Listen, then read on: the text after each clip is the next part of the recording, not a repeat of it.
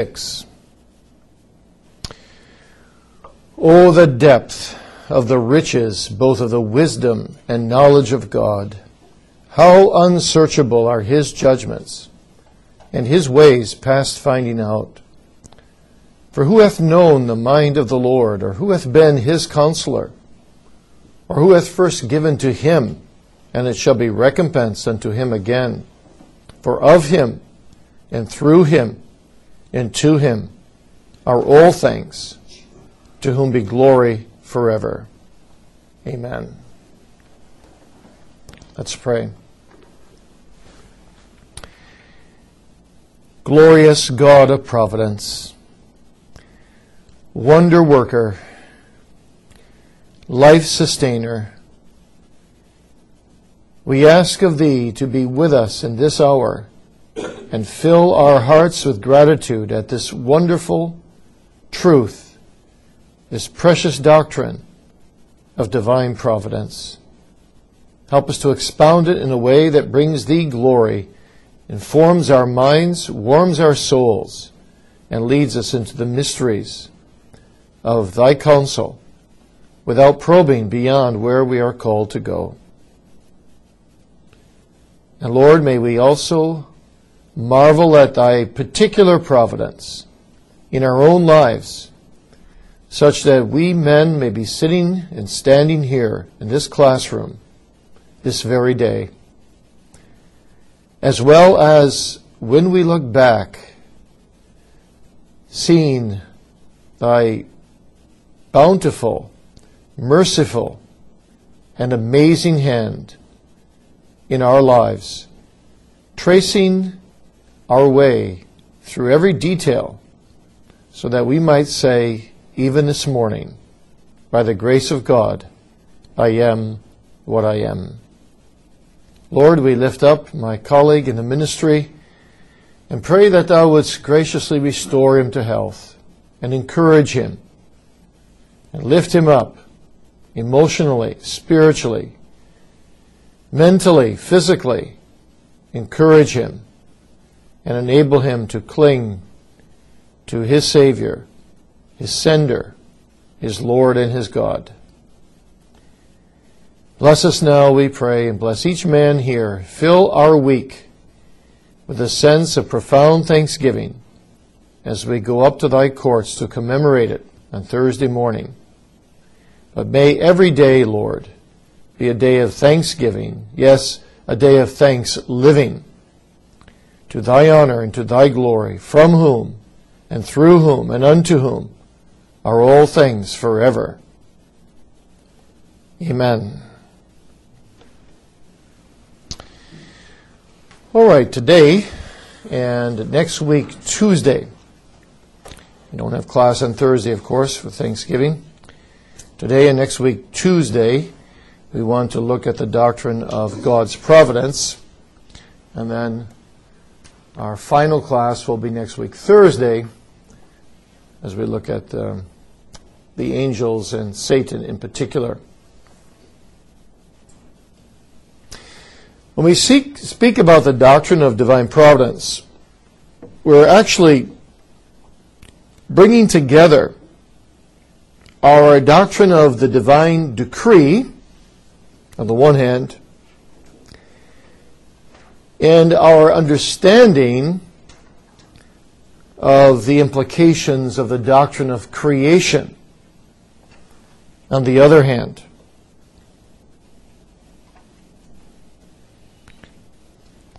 Romans 11:36, which I just read to you, in a sense is a rubric that brings together all these doctrines expounding to us that all things are from God, particularly focusing on uh, creation.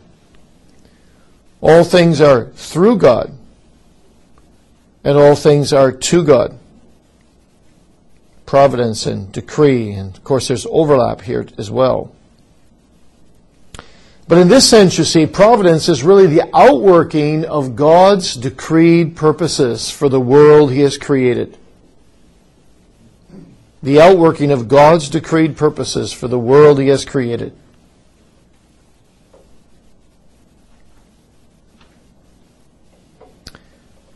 The Southern theologian Dabney calls this the execution, quote, the execution in successive time of God's eternal, unsuccessive purpose.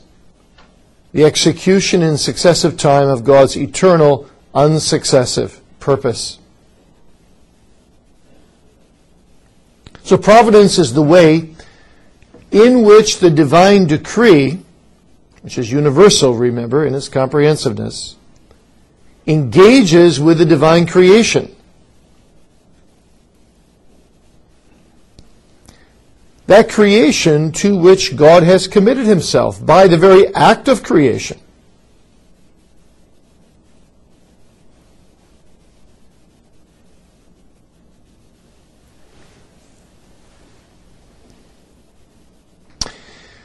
So we might say as closely as providence is related to creation and to decree, and serves as a bridge between them in a way, still providence must be distinguished from both of them.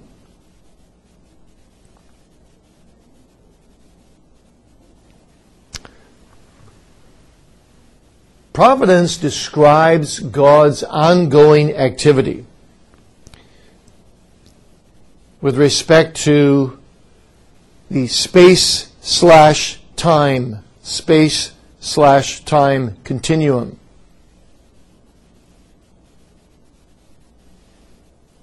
And in that sense, it should never be confused with decree or, for that matter, with creation.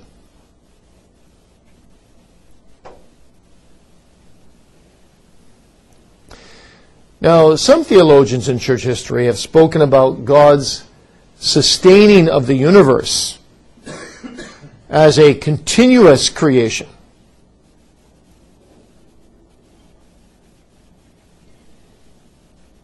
And in one sense, I guess we could say that when God sustains the universe by his providence, there is a continuing, a kind of creative continuing activity.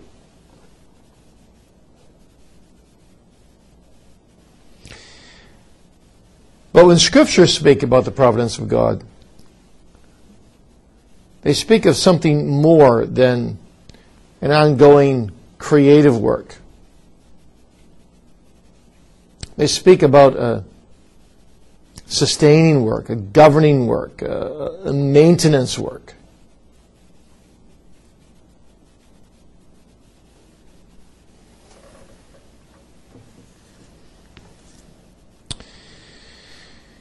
Now, the doctrine of providence is extremely rich. And uh, if you've never preached on it, some of you have, I know, others of you haven't. If you've never preached on it, you're in for a great treat. It's a wonderful thing to preach on the providence of God. Confessionally, the providence of God is also very rich. Questions 27 and 28 of the Heidelberg Catechism are classic questions of the Catechism, famous questions about providence. And the question that tells us what, what benefit do you get from providence? I get patience in adversity and um, firm trust in God for the unknown future and thankfulness and prosperity that's a wonderful sermon to preach.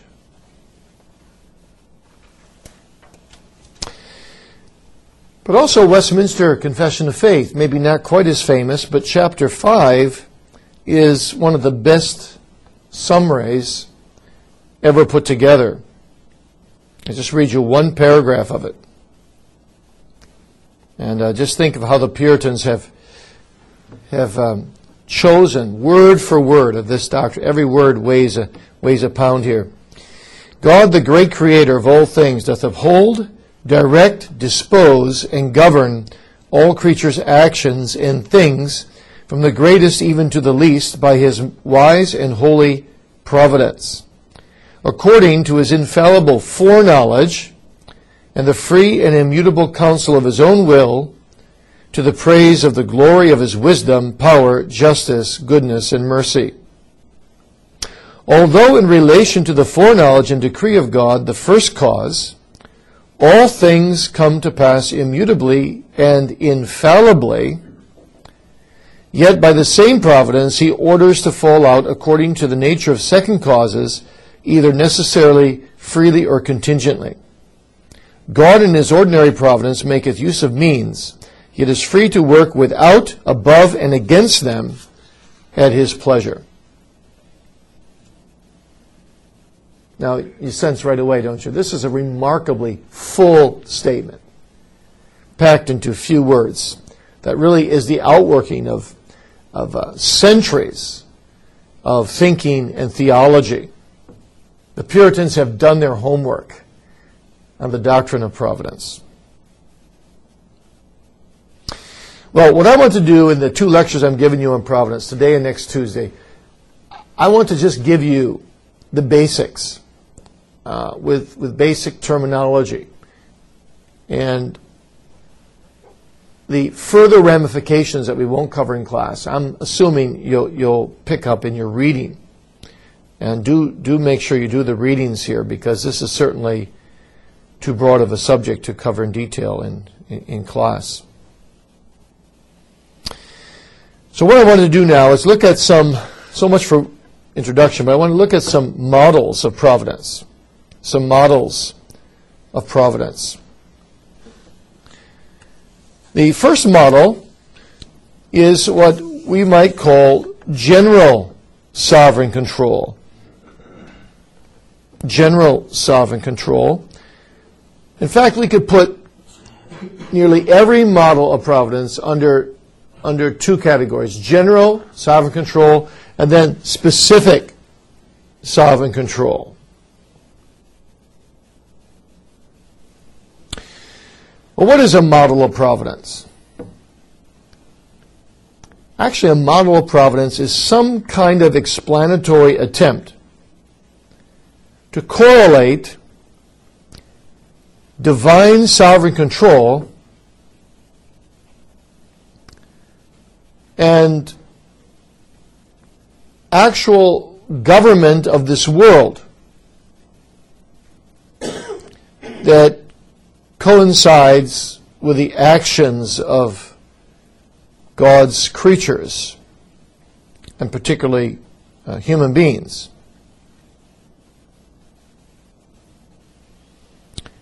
So, a model of providence is some attempt to explain how divine sovereign control, governance of the world, correlates with the actions of God's creatures, particularly human beings.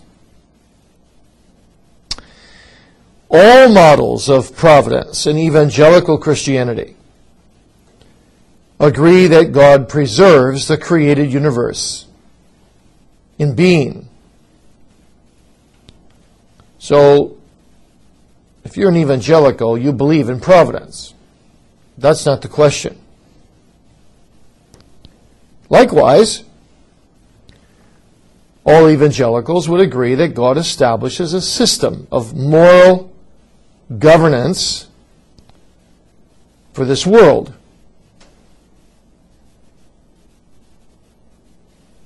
There is a system of moral governance. Where they disagree is over how and how much God intervenes in our world to achieve his goals.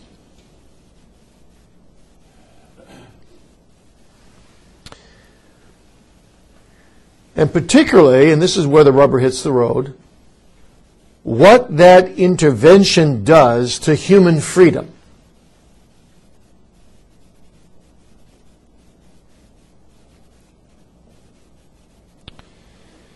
And the response to that question is what divides into two camps between general and specific sovereignty.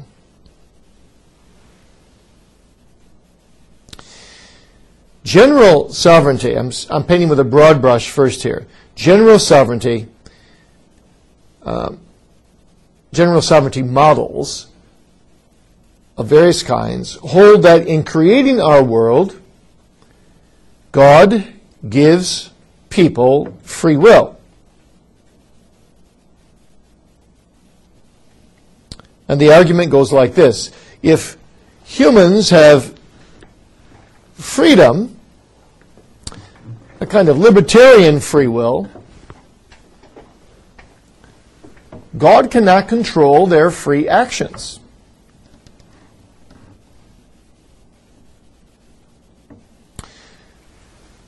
And therefore, to the degree that God gives us freedom, He doesn't control our earthly affairs.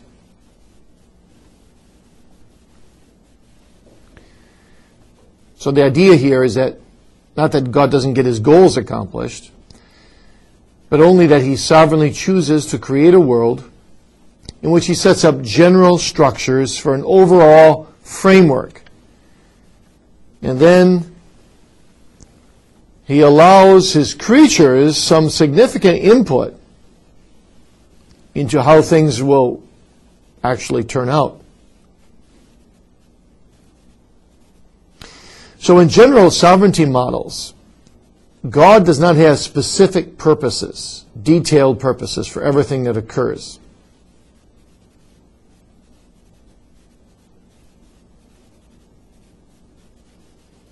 Now, under this general sovereignty model, we might say that there are three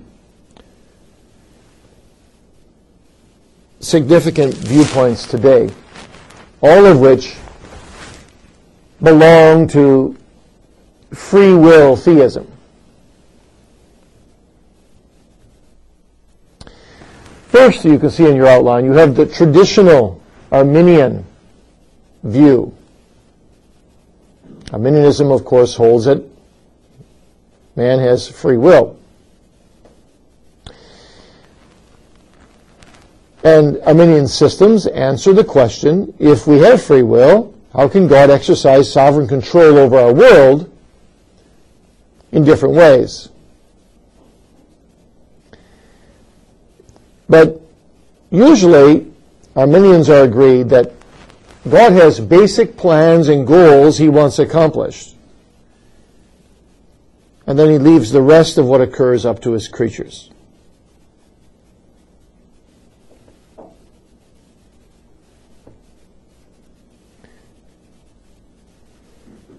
Many Arminians teach that God's power is, is limited. In fact, some say he has only a limited amount of power.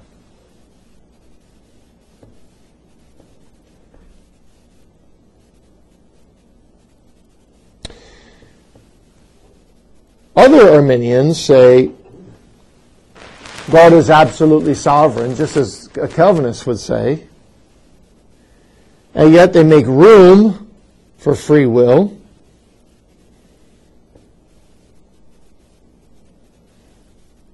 Finding some way to say that God often forgoes exercising his power so that God freely limits his own sovereignty. Since the decision is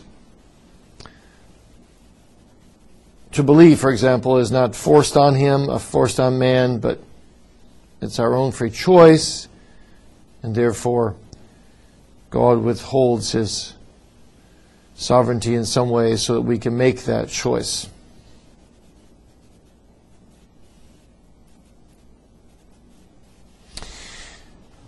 Now, there's a second general sovereign model that we might call paradoxical indeterminism.